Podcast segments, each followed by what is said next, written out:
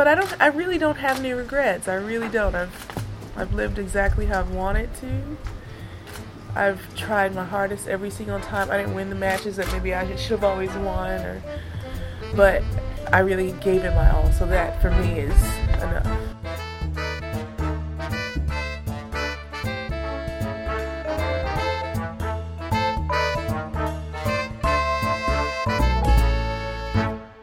Hello, everybody. Welcome back to the Body Serve. This is not the same opening that we always do, is it?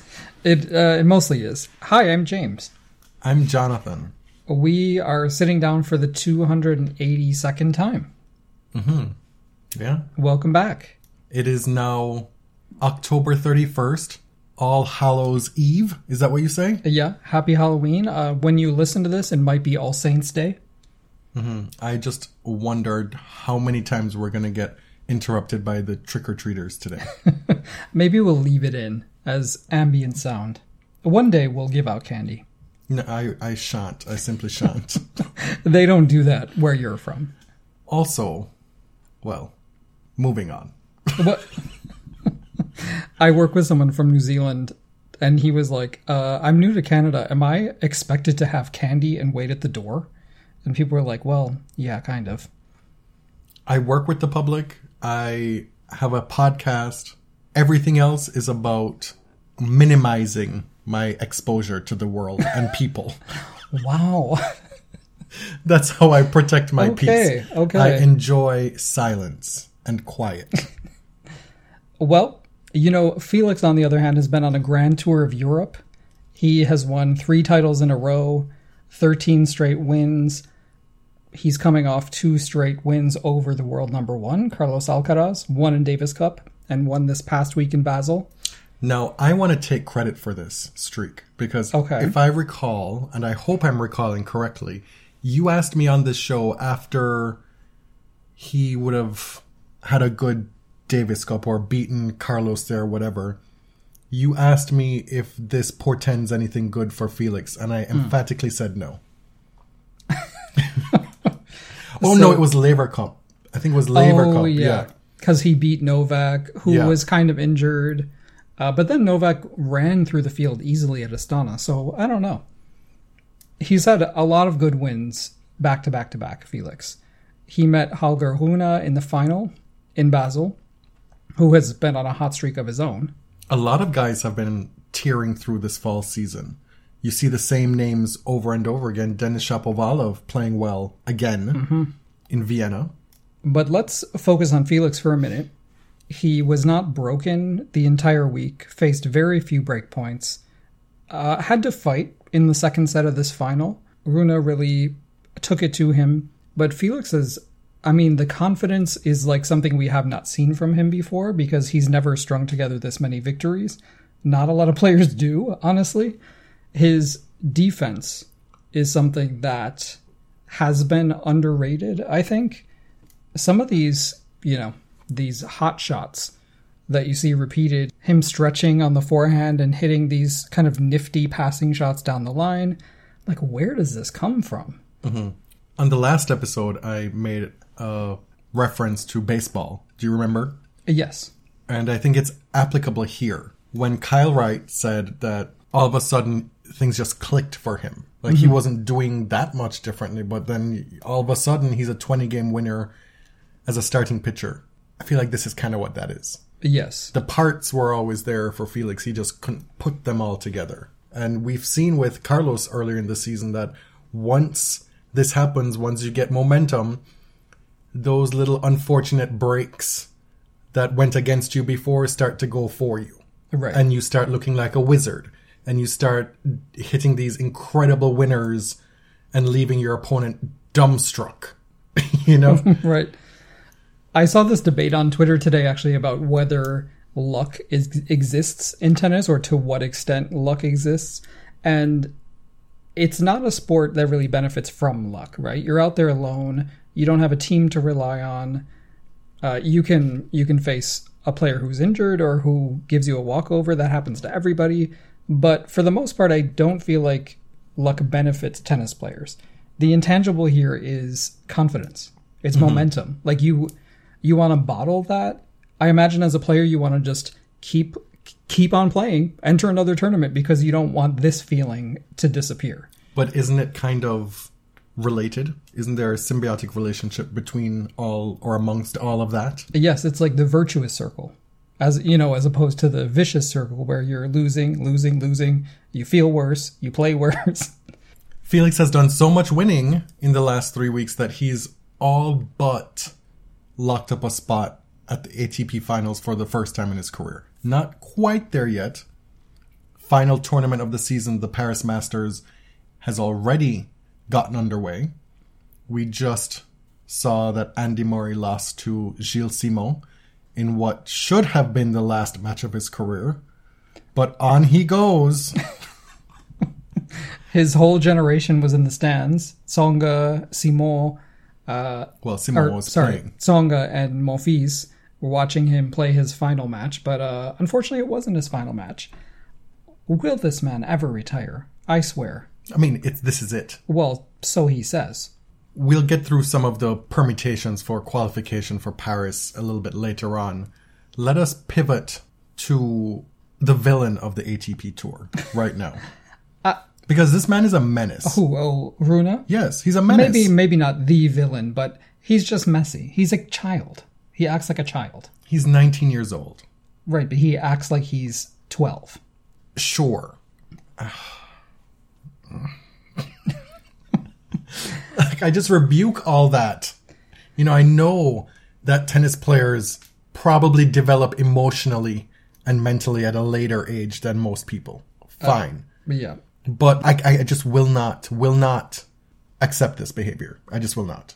Right. But why would you stop this kind of behavior if it's celebrated widely? If it's called entertainment, right? Look mm. at Nick Kyrgios.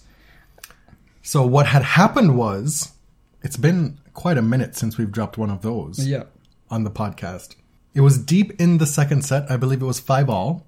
And with Rune serving, there are these backboards at the back of the of the court, you know, by the ground level. Mm-hmm. And they have advertising. And in the middle of the point, it just goes away. It just vanishes. Yeah. And so that, Holger argues, distracted him. And therefore, the point should have been replayed. Mo Lahyani says he didn't see it, clearly, because he didn't call what should have been a replay of the point. Yeah. So, this man goes on an almighty tirade against Lahyani on the changeover, saying, quote, and there are going to be some expletives here. That's why we have the warning on the podcast, the, the E for explicit. quote, what the fuck are you doing? You must be fucking kidding me. Fuck you. Why are you laughing? this isn't funny. How can you not see this? Man, it's 40 all something, 5 all in the second set. Final. You made the biggest mistake, man, and you don't even look at me. You're too proud to look at me. You're like a king. and he goes on to say some other stuff, and then Mo, as he always does, you know, turns into this patronizing, moralizing, authoritative figure saying, Listen, listen, chap. Those are not the words that should be used in this moment. If you want to speak to me, speak to me with respect. Or some Yes. variation of And he that. was right, of course. And the thing is, uh, Holger's point may have been correct, right? He he can argue that he was distracted by that thing. I am annoyed when you go to McDonald's and the menu is constantly changing. The menu disappears so you can look at some picture of a fucking muffin. And when you go up to order, there's no menu for you to read from. So uh, Objection. you relevance, relevance, Your Honor. these don't make any sense. I'm just saying that was something That's I, a personal gripe. I needed to get out because it's infuriating. The menu should be there. Anyway, it's the same At this point, do you not know what you're ordering at McDonald's? no, not at all. You order one of two things Anyway, at McDonald's. It's not important. it's either a Big Mac or McDouble. McDouble. Yes. Anyway, Holger may have had a point, but of course he went about it in the worst way possible. And he never backs down. so after the match, he was replying to everybody and their grandma. And them dead granny. everybody. He had time. He had he showed a picture of himself sitting in the back of his parents' minivan, I guess, with little headphones on. I'm like, dude, log off, go back to watching the Backyardigans or whatever you're watching on your iPad, and like shut up. Somebody said to him on Twitter, Hopefully, you'll be more respectful to the umpires. One has to learn how to manage himself on court despite the anger and frustration. You're fun to watch, and I wish you lots of success in the future. To which he replies, I am always respectful to the umpires who knows, sick, knows and follow the rules and the match. We're, what we're not going to do is make fun of someone's English skills. I just want We're not doing no, that. no, no, no, no, no. I was speaking verbatim what was written, Okay. and I did not want people to know that I was the one who did not know subject verb Okay, agreement. well, obviously you know how to speak English. right, but I could have made a mistake. I just wanted to make it known Okay. that I didn't make the mistake. Okay, felt like a passive aggressive sick to me. Well, that's that's on you. That's on you. Anyway, this is very typical behavior from Holger. To me, it's not really worth getting angry about. It's just kind of funny to me because it almost feels like picking on a child, like I'm chastising a nine year old. Just because you're twice his age, The kid was born in 2003. Mhm. and you were And born acts- in 1970. Acts like he was born in, yeah, right. Acts like he was born in 2013. This arrested development, like, it's not cute. And there has formed sort of a semi ironic standum of Holger on tennis Twitter, which I know has become sincere because that's how these things work. It's just weird. Fandoms are so weird Like this is this is going to be a problem for a while. because he's really good. He was a finalist in Sofia. He won the Stockholm title the week after, and the finalist in Basel. Like he's had a really great fall season. Uh-huh.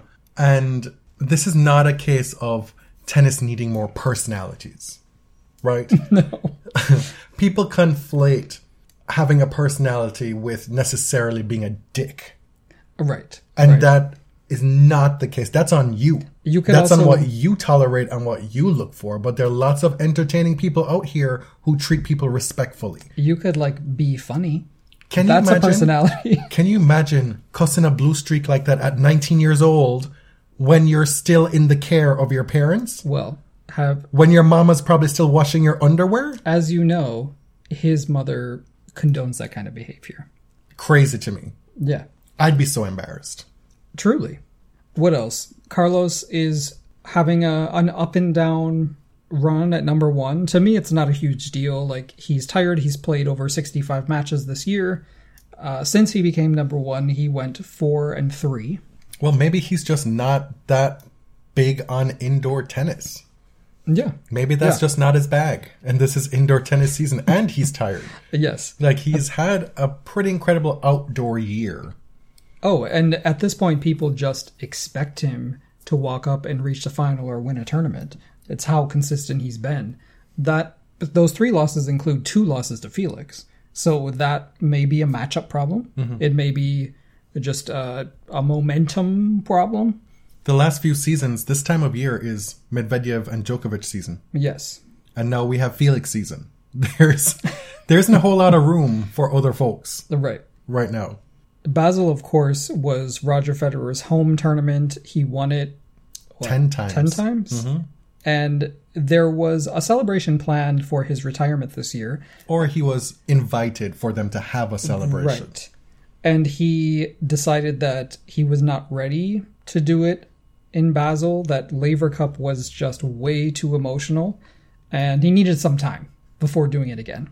Elsewhere in Vienna, Daniil Medvedev took out Denis Shapovalov in three sets 4 6 6 3 6 2. Yeah, Daniil is kind of back. He had a, a pretty rough year after losing the Australian Open final. Not terrible, but you could see that there was something kind of missing. He's in his favorite stretch of the season. You wrote here that he, of his 15 ATP titles, seven of them have come on indoor surfaces. He loves these conditions. The majority of his titles have come after Wimbledon in his career, historically. Mm-hmm. Mm-hmm. You mentioned before that we've seen a few of the same names in these fall tournaments, people just having great runs of form post US Open. Denis Shapovalov is one of them. He has reunited with Mikhail Youzhny. He said that Misha is only an addition to his team, not necessarily his full time head coach, but part of the team. He's still- Alongside noted wonderful human Peter Polansky. Oh, I forgot about Peter Polansky's tweets. Hmm. Oh, jeez. Yeah, look those up. Denis made the final in Korea, followed by a semi in Japan, quarters in Stockholm, and then now the finals in Vienna.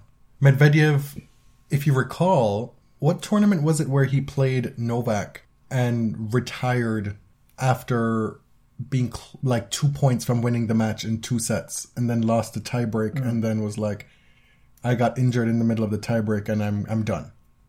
That was just a few weeks Oh, ago. we talked about that, but I really cannot remember. Was it Astana?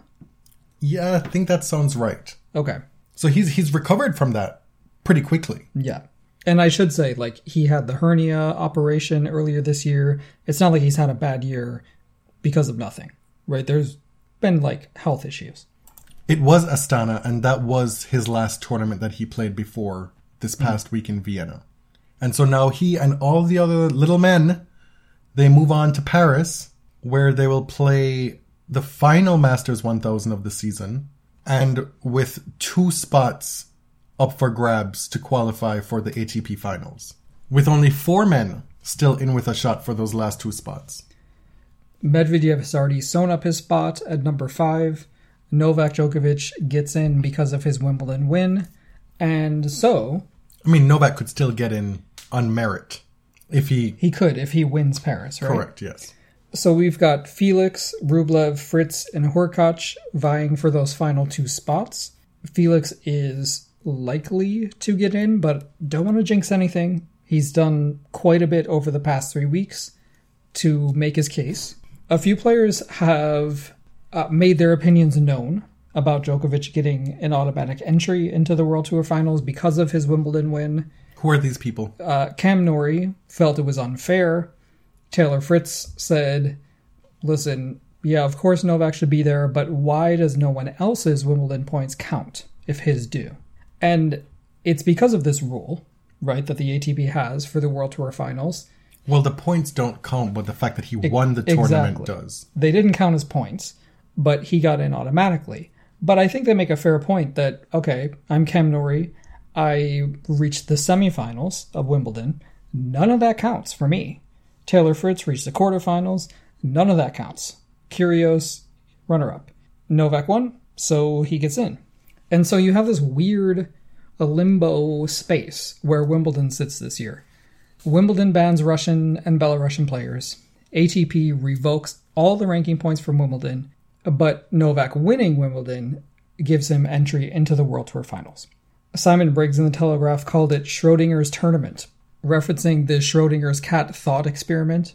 Is the cat alive or dead? Is it both? Does this Wimbledon tournament exist or not? Or both? It took you about five takes to get that out just now, Schrodinger's cat thought experiment. and it was punctuated by you having a hissy fit and screaming, "Why do I have a podcast if I can't even speak?" Talk. I said talk. And also, why are you gaslighting me? Screaming? Screaming? I did not raise my voice. Um, that feels very pointed. It is my truth. It is Yeah. what I recall, not more than three short minutes ago. As I was saying, the WTA does not have a similar rule. So Elena Rybakina did not qualify for the WTA finals based on her title at mm-hmm. Wimbledon. You really can't win this year with Wimbledon. And so tennis, as in life, is filled with things that are not fair. Yes. And so when people, when the fair police go around and what about everything, yes, we try in good faith to eliminate as much unfairness as possible, but at every turn, something in life and tennis is unfair, inherently almost. Yes. I had Holger Rune in mind when I just went on that little tirade. Oh, really? Yes. What, that you were acting like Holger? No, that he's screaming at Mo that it's unfair and thus Oh. he can tell him, fuck you, fuck this, fuck that. And that's all justifiable. But like, dude, this is a life lesson for you right now. Yeah. I mean, the people complaining are being respectful. They're saying, yeah, we're glad Novak is there, but you should have taken our points too. And again, there is no winning with what happened at Wimbledon this year. the only recourse for the players in that situation was a boycott or some sort of collective action. That didn't happen. They went to the tournament knowing that points were not being awarded, and that's that. You know, I understand what they're saying, but like, you played knowing this that the, these were the conditions, And meanwhile, the war is still going on. and that's kind of a much bigger deal. Kind of. Just Yeah. just by just by a little. Uh, back to the tennis and Novak I feel is there are a few surer things in tennis than Novak winning this tournament. Uh I mean Felix and Daniil are right there. Yeah, yeah. I don't think it's as foregone a conclusion. I mean, Daniil won it two years ago. He did. He lost in three sets to Novak last year. I don't think the gap between those two in particular is that big in these conditions. Yeah. Novak, I mean, he kind of wiped the floor with the field in Kazakhstan. He hasn't played a lot. He's super fresh. I just don't I don't really see anyone beating him. Well, we shall see. He's 35 now. You know, he loves anything can happen. He loves to make a point. He's beginning his redemption tour right now, Mm-hmm. talking about how, you know, this past year it's been instructive because all these masks came off. Yeah. You- like the double, He's- the wordplay there, the masks Of came course. off so he could see who was really, you know, who was really an ally and who were the snakes. yes. He's building a political career, right? You set up these these enemies. and then also the campaign to play in Australia.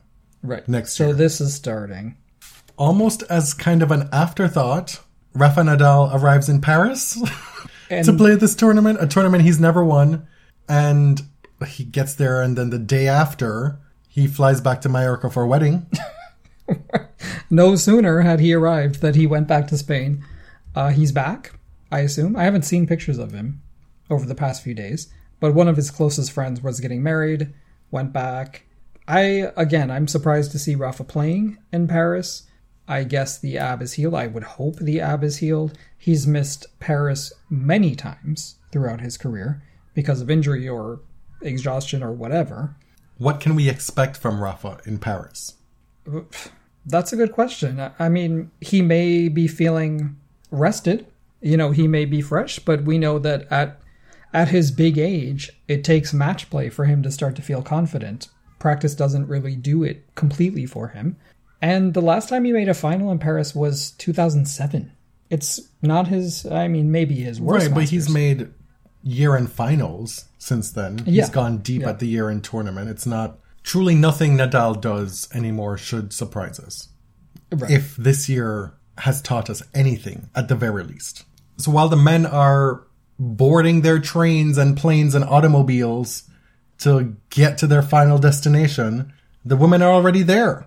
And this final destination is in Fort Worth, Texas, at the Dickies Arena. Indeed. The men are touring the great cities of Renaissance Europe, and the women are in Fort Worth, Texas. No shade to anyone from Fort Worth, but uh, it is not the same. Do I get to do another Texas? I think you, you just did. You spent your Texas. if you recall, last year the tournament was held in Guadalajara.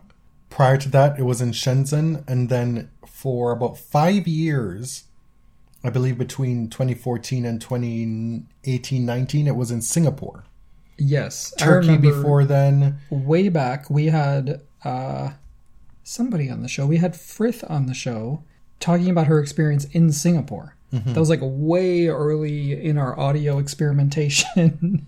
I went and looked at all the cities that hosted this tournament over the years, and I just, ah, I just wish we could go back to the Madison Square Garden years, yes. the 20 plus years of MSG hosting this tournament. That would be nice, but that is not where we are at the moment, unfortunately. As we speak, Jessica Pegula and Maria Sakkari are playing to a mostly empty stadium in the first singles match of the tournament. It's 3 all, Pagula serving at 1540. How do you know it's mostly empty? I've seen pictures. Oh, all right. As every WTA finals starts out, we saw the fashions. The the girls getting dressed up, wearing their finest, The women the women, and uh, tennis Twitter is usually quite cruel about what they're wearing and what they look like. I've unfollowed and blocked and muted so many people over the years because of the mess that they've said. Yeah.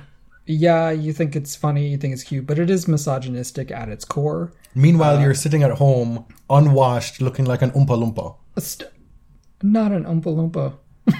Like, come on. It's they're having fun, right? Just let them have fun. And this year, Not the haters, but no, the no, women. the players. And this year, they looked great. They were all on theme. They looked comfortable. This is the most important thing, right? They looked comfortable in what they were wearing. It reflected their personalities. And I thought it was joyful. Coco looked like she was going to the prom. Yes, Coco's the 80s are back, guys. Like that is a very 80s look what she had on. Who, for me, understood the assignment was Jessie Pegula. She wore. you mean Tanya Tucker? Trisha She wore a long sleeve jacket suit with like tassel bling on the shoulders. It was giving very rodeo. It was Oh, yeah. giving that she could own an NFL team or also be working at the OK Corral. the Calgary Stampede, even. Yeah, she actually looked really cute. Dasha had big, flowy, kind of like a jumpsuit with wide leg pants, wearing sneakers. She seemed like She was leaning into lesbian, is what she was Dasha doing. is just cool. She's effortlessly cool, right? We love lesbians. She's giving big lesbian energy. I love it. Her girlfriend was there. Mm-hmm.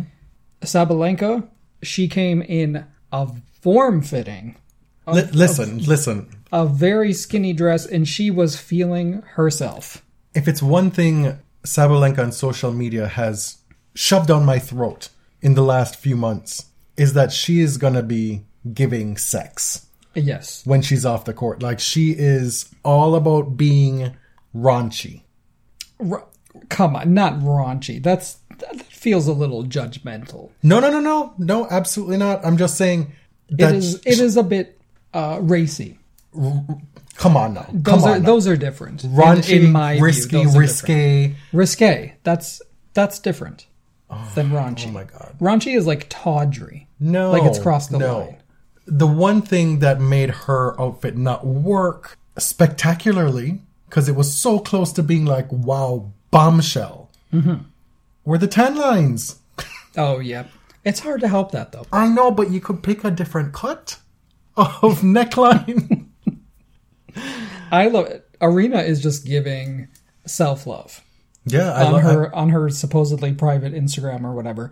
Listen, this is the best shape you'll ever be in your life. You're feeling good, you're looking good. Why not flaunt it? She looked good. I saw a lot of people going off on Maria Sakkari about how, oh my god, what a boring plain dress. But like, she's giving you shoulders. right? the most spectacular shoulders in all of tennis. And then she's giving you the drop earrings, the drop bling. Mm-hmm. That was cute. You know, I am all about classic black attire. If you Oh, can yeah. make it black and white, even better. Goes for tennis kits, goes for formal wear, lounge wear, underwear, any kind of wear. black and white works for me. I thought she looked great. And Maria is a very stunning looking woman. Like she has a pretty distinctive look about her, so she's always going to look good. But overall, like who cares? Mm-hmm. They were having fun. You could tell they were having fun. They were enjoying each other. Like there wasn't any tension. I don't really care about what they're wearing. Who's wearing flats? Who's wearing high heels? These are professional athletes. Iga is wearing flats. I don't know why. Be, either because she likes them or because she doesn't want to fuck up her feet in high heels, or both. And wh- why do you care? or maybe she's not comfortable wearing them and doesn't want to fall on her ass. Exactly. Like her feet pay her bills, literally.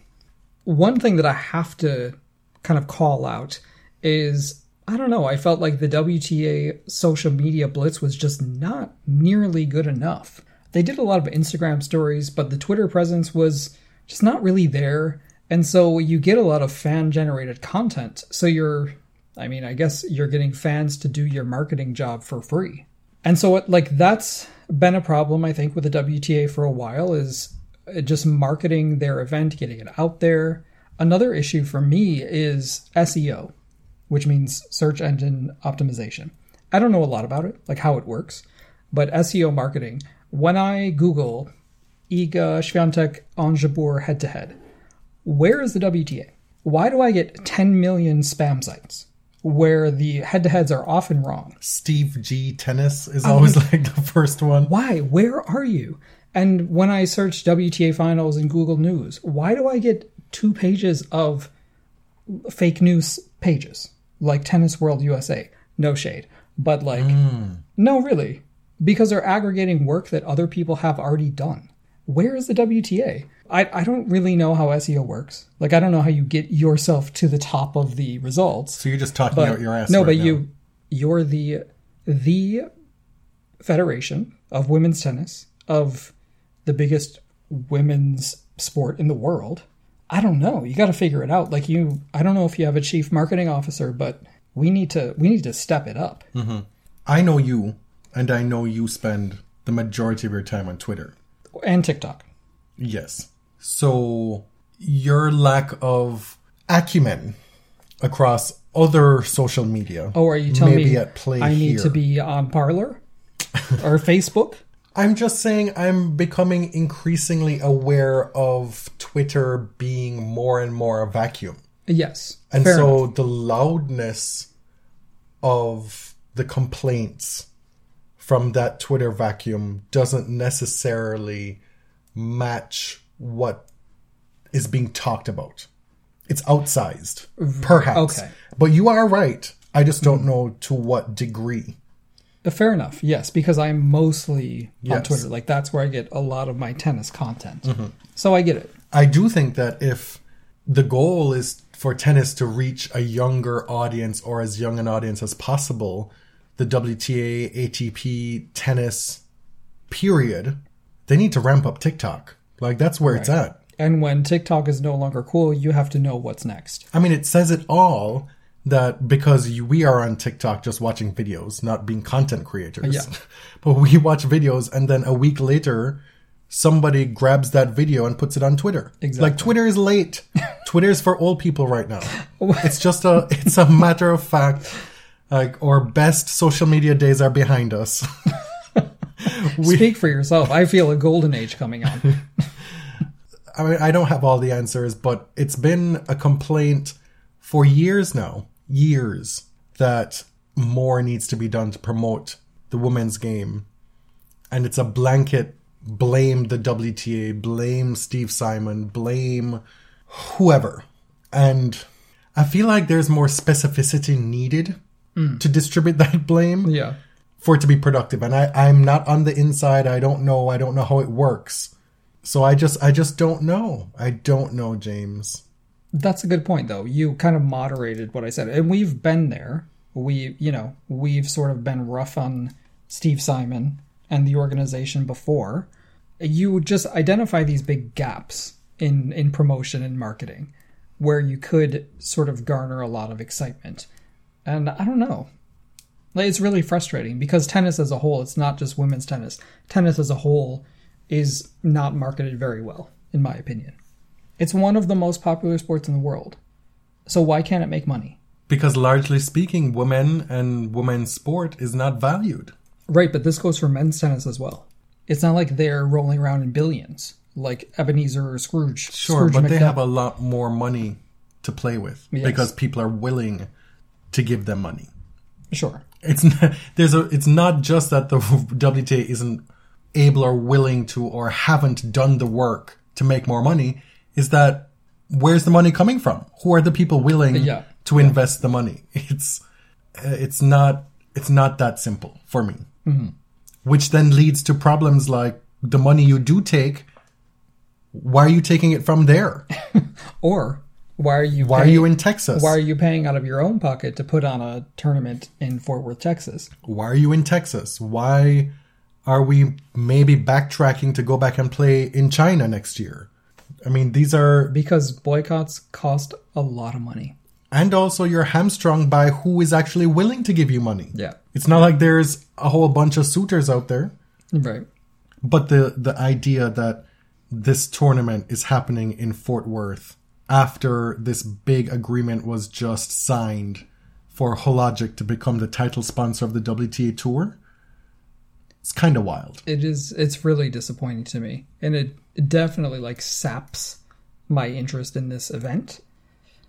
Uh, Like, I'm just not going to go hard on social media because of that. It's a fact. right, but I guess we're not boycotting because here we are talking about the event. Let's No, this is about personal enjoyment here. Yeah, We're allowed to yeah. have personal feelings about things as well. Yes, and a wait to wait until after the episode. I'll I'll release an appendix about my personal views on the limited utility of boycotts. I mean, you wrote, I will not. You wrote your master's thesis through that lens. Yeah, we're not going to be talking about commodity fetish on this show. Let's talk about the tennis. The groups were drawn. They're named after Tracy Austin and Nancy Richey. Everyone is obviously looking at which group Iga is drawn into because she has commanding head to heads against most of these players. Well, let me read it. I was the one who did the work. Sure. This is a question for the listeners because you have the answer right in front of you, James. But there are obviously eight women at this tournament. Iga being one of them, I looked up the head to head against the other seven women. Those being Coco Gauff, Caroline Garcia, Dasha Kasatkina, Ons Jabeur, Jessie Pegula, Maria Sakkari, and Aryna Sabalenka. You listening at home, how many of those players do you think have a winning head to head against Iga? I'm going to do a little of a pregnant pause. And now I'm back. Hopefully, you've thought about it. There's only one player of those seven who has a winning record against Iga Swiatek, and that is. Were you surprised by this? I was. Maria Sakkari. Iga has won both their matches this year, but Sakkari won all three last year. And then there's another player who has an even record at one and one, and that's Caroline Garcia. Everybody else has a minimum of three losses against Iga. Jabeur is two and three, Coco 0 and four, Kasatkina one and four, and Sabalenka one and four. Kasatkina's one win, I was interested, came on grass at Eastbourne in 2021. Coco has her hands full. This is a big matchup issue with everyone, but especially with Coco. and she is losing these matches increasingly easier Yeah. as it goes on. like the Right. score lines are becoming uglier. Yes. Uh, well, one of the things that strikes me is that these head to heads are all very small, right? The, the max that anyone has played each other is five matches, which underscores how young Iga is, how new she is to this kind of domination. Uh, do the players start to figure her out, or are we in for many years of this Swiatek domination? Because best believe, unless there is some gross negligence on her part or her team's part, there is room for improvement. there is. That's the scary part. I heard a commentator a few weeks ago talk about, well, it's highly unlikely that Iga will be able to reproduce a year like this. And I was like, why? What is the evidence for that? Who's who's going to take it from her? All the greats on the WTA Tour won more than two slams in one season. Yes. Every last one of them, except for Venus. Every last one of them. Winning three, sometimes even four, is not that crazy. Or winning four or five in a row, even if you don't win them in the same year. Yes. She Happened won- a few times, not a lot. She won eight titles this year. Two slams. Look up the history of women's tennis. Like, they're double digit seasons galore. Yeah. So now, having talked about all of these head to heads, the question for you, James, is does anybody beat Iga? Even in one match or beat her to win the tournament. Answer both. Well, uh, I think maybe Well, we haven't said the, the groups yet. sure. So Iga is playing in the Tracy Austin group alongside Coco Gauff, Garcia, and Kasatkina. So in that group, is there one of those three who can beat her? Yeah, I think that Garcia would be the most likely of that group to to steal a match from Iga. In the other group, you know, if we get to the semifinals, the final, I feel like Jabeur is there. Ons, as nice as she is, probably feels like she has a bit of a score to settle. Yeah, I just don't know how well her game translates to indoor tennis hmm. compared to the other surfaces. She's clearly good on all of them, but I would say that not that you asked, but I think Sakkari or Sabalenka have the best chance to beat her at this tournament, Sabalenka is, alongside Garcia in the group stage. Sabalenka is just so unpredictable. But if she's hitting inside the court, she could really play anybody off the court, including Iga. She had over 300 double faults this year. Indeed, and and look, she's still here. She still made the finals. and she has a sense of humor about it. When she was introduced at the reception to kick off the tournament, the gala with all the gown reveals and whatever, she she poked fun at herself mm-hmm.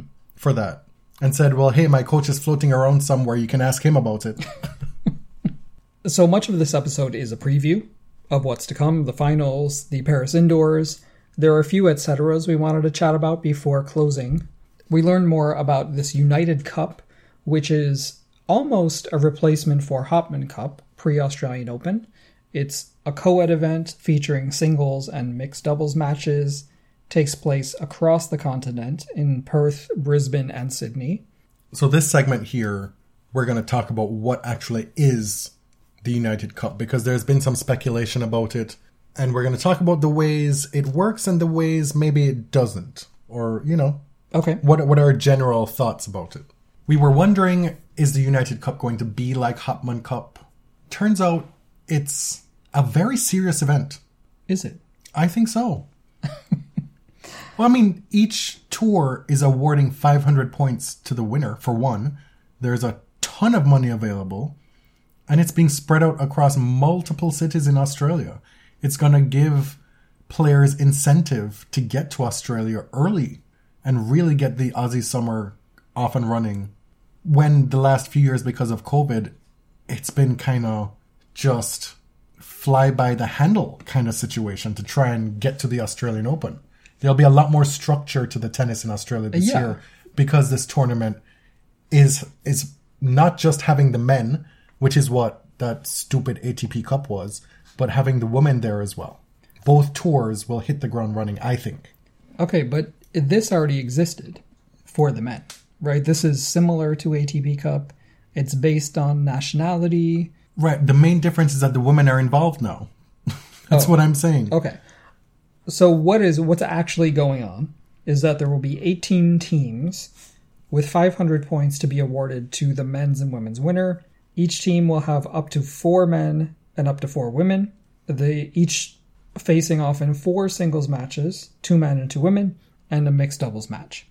So there's equity here in terms of how the teams are comprised between both tours.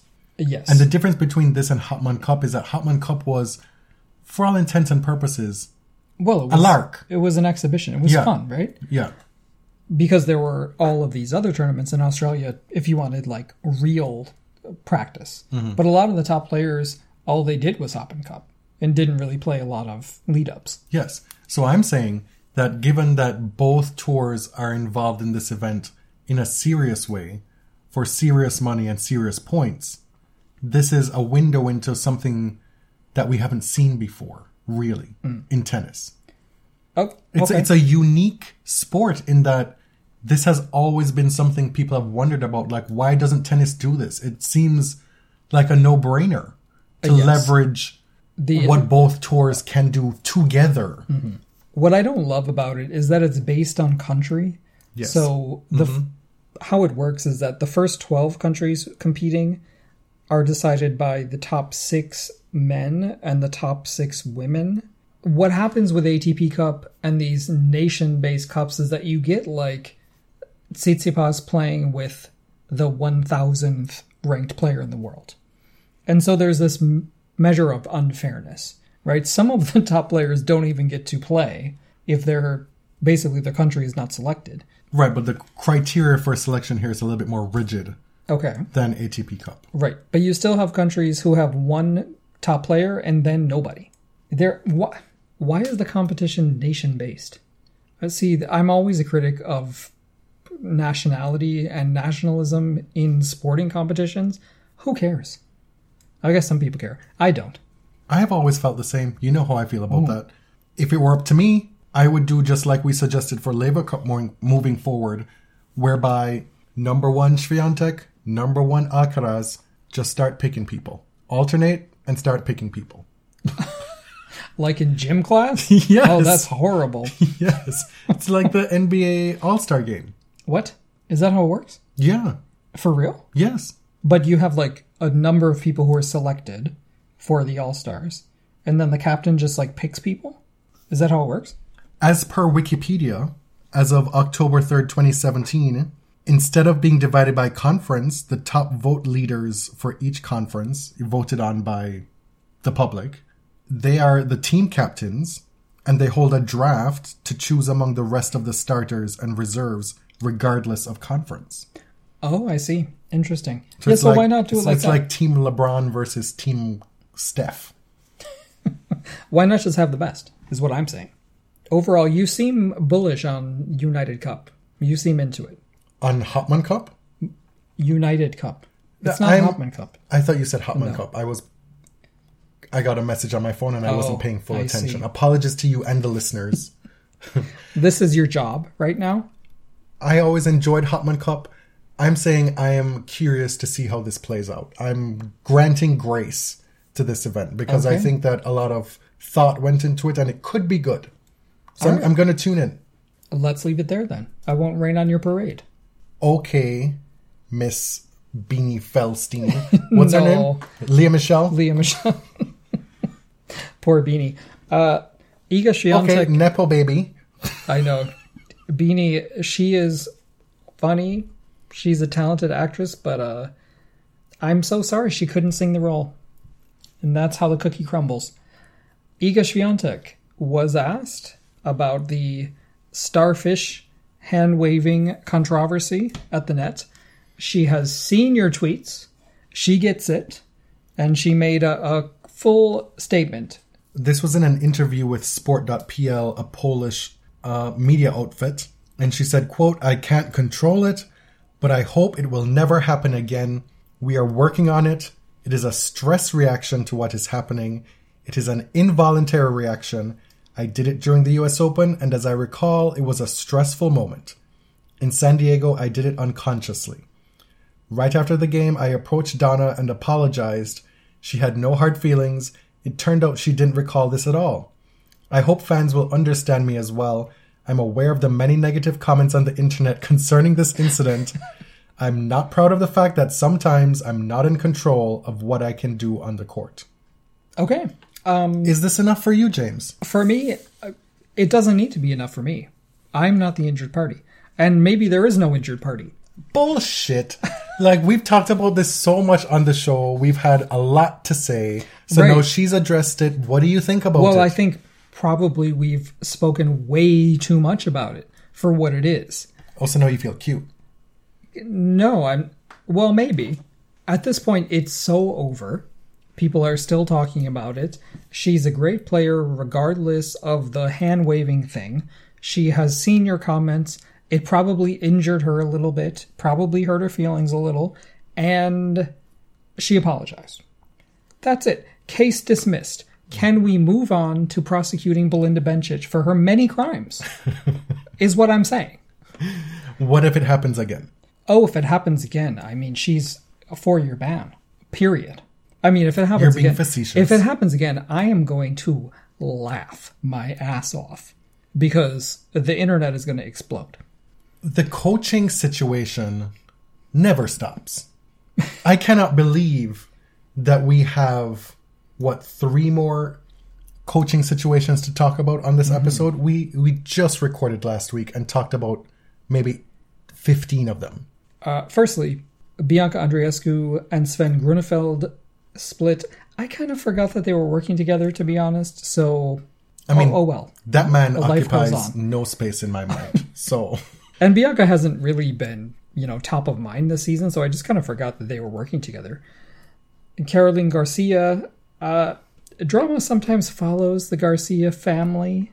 Papa, yes, her coach Bertrand Perret announced that uh, they were splitting up, that he was no longer having fun. I mean, the way the way that the French phrase things, it's just inimitable. It was giving, I am no longer dealing with that tyrant of a father. Mm-hmm. But if it was you read also between the lines. it was also like I've read a lot of books, and I can create poetry with my words. Hmm. I mean, he also said, you know, I like Caro. I still like Caro. I wish her well. I'm just not about dealing with this bullshit anymore. like, this is a man who helped Garcia from the tennis wilderness, from singles wilderness for the last three years. Mm-hmm. She had risen to top five in the world, and then it just all went south. And now she's back mid year, coming out of nowhere to make the WTA finals. And she credited him for helping to change her mindset, to have her be m- way more attacking and aggressive in her style of play. And on the eve of the WTA finals, the crowning moment maybe of her year, her comeback year, this happens. Perret said, I am not a man of false pretense, and when it's over, it's over. There have been problems. They ended up spoiling the atmosphere, and I preferred to stop. I do this job for fun, and there wasn't as much anymore. And he went on to say he prefers to cut rather than tear. Hmm. They just rip the band aid right off. You don't get this kind of straightforwardness from everybody. And the final bit of coaching news Magnus Norman is rejoining the Stan Wawrinka camp for 2023. Stanley is 36 years old? 37. Oh, you keep saying that. 37 years old, experiencing a mini renaissance during this fall season. a small one. Quarters in Basel and then semis in Moselle, where he had to retire mid match in the first set. Mm-hmm. But it does feel like they are perhaps gearing up for one last try, one last run. Before they leave it all behind. Is that a song too? Yes. Is it like Michael Bolton or something? No. I mean, they clearly fit well together. When they split, it didn't feel like an acrimonious situation. And, like you say, it, it just feels like one last push. Yeah. And that Magnus is here to help him give it his best shot.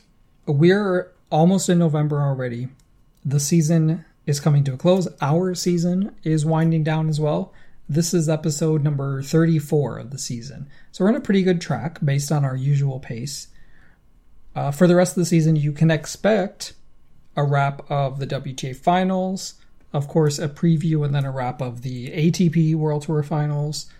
We have been talking about this Serena episode for a while. And while I can't say that it is being worked on actively, it's more it's more in the conception, the ideation phase. It's just so big, right? Like it's Serena's evolution or retirement, whatever it is, it's just still too big for me to contemplate. But I do want to give her her due, and we will do that before the season is over. Okay. You, I know I've just assigned myself a lot of work. I hope you get to work on it because You know what? God bless public libraries because through the Toronto Public Library, we have access to all of these uh, newspapers, academic, uh, what do they call them? Portal databases. JSTOR, It's super exciting. Yes. we're also heading into Thanksgiving. If I can get my passport renewed in time, I'll be Uh, yes. I'll be having an American Thanksgiving this year. we uh, we already had Canadian Thanksgiving in October. We'll have American Thanksgiving as well in upstate New York, God willing. And what that means for the podcast is that typically now, I, can, I guess we can say typically, we launch or GoFundMe around Thanksgiving. We've done two GoFundMe's before, and we were incredibly humbled and grateful by what people chose to give. We are going to launch another one this fall, and again, the messaging is if you like what you hear and you want to give us a tip, buy us a drink, like that's what it is, right? It's not we're going to give you an invoice of all the things we did with your money. It's we do this as a part-time job and if you like what you hear, you're welcome to give and if you can't or you don't want to, that's also okay. It took, well, I can speak for myself. It took me a long time to actually feel comfortable in considering this a job Yes. rather than just a passion project. But, dear listeners, I can assure you, it feels like a job. It is a job.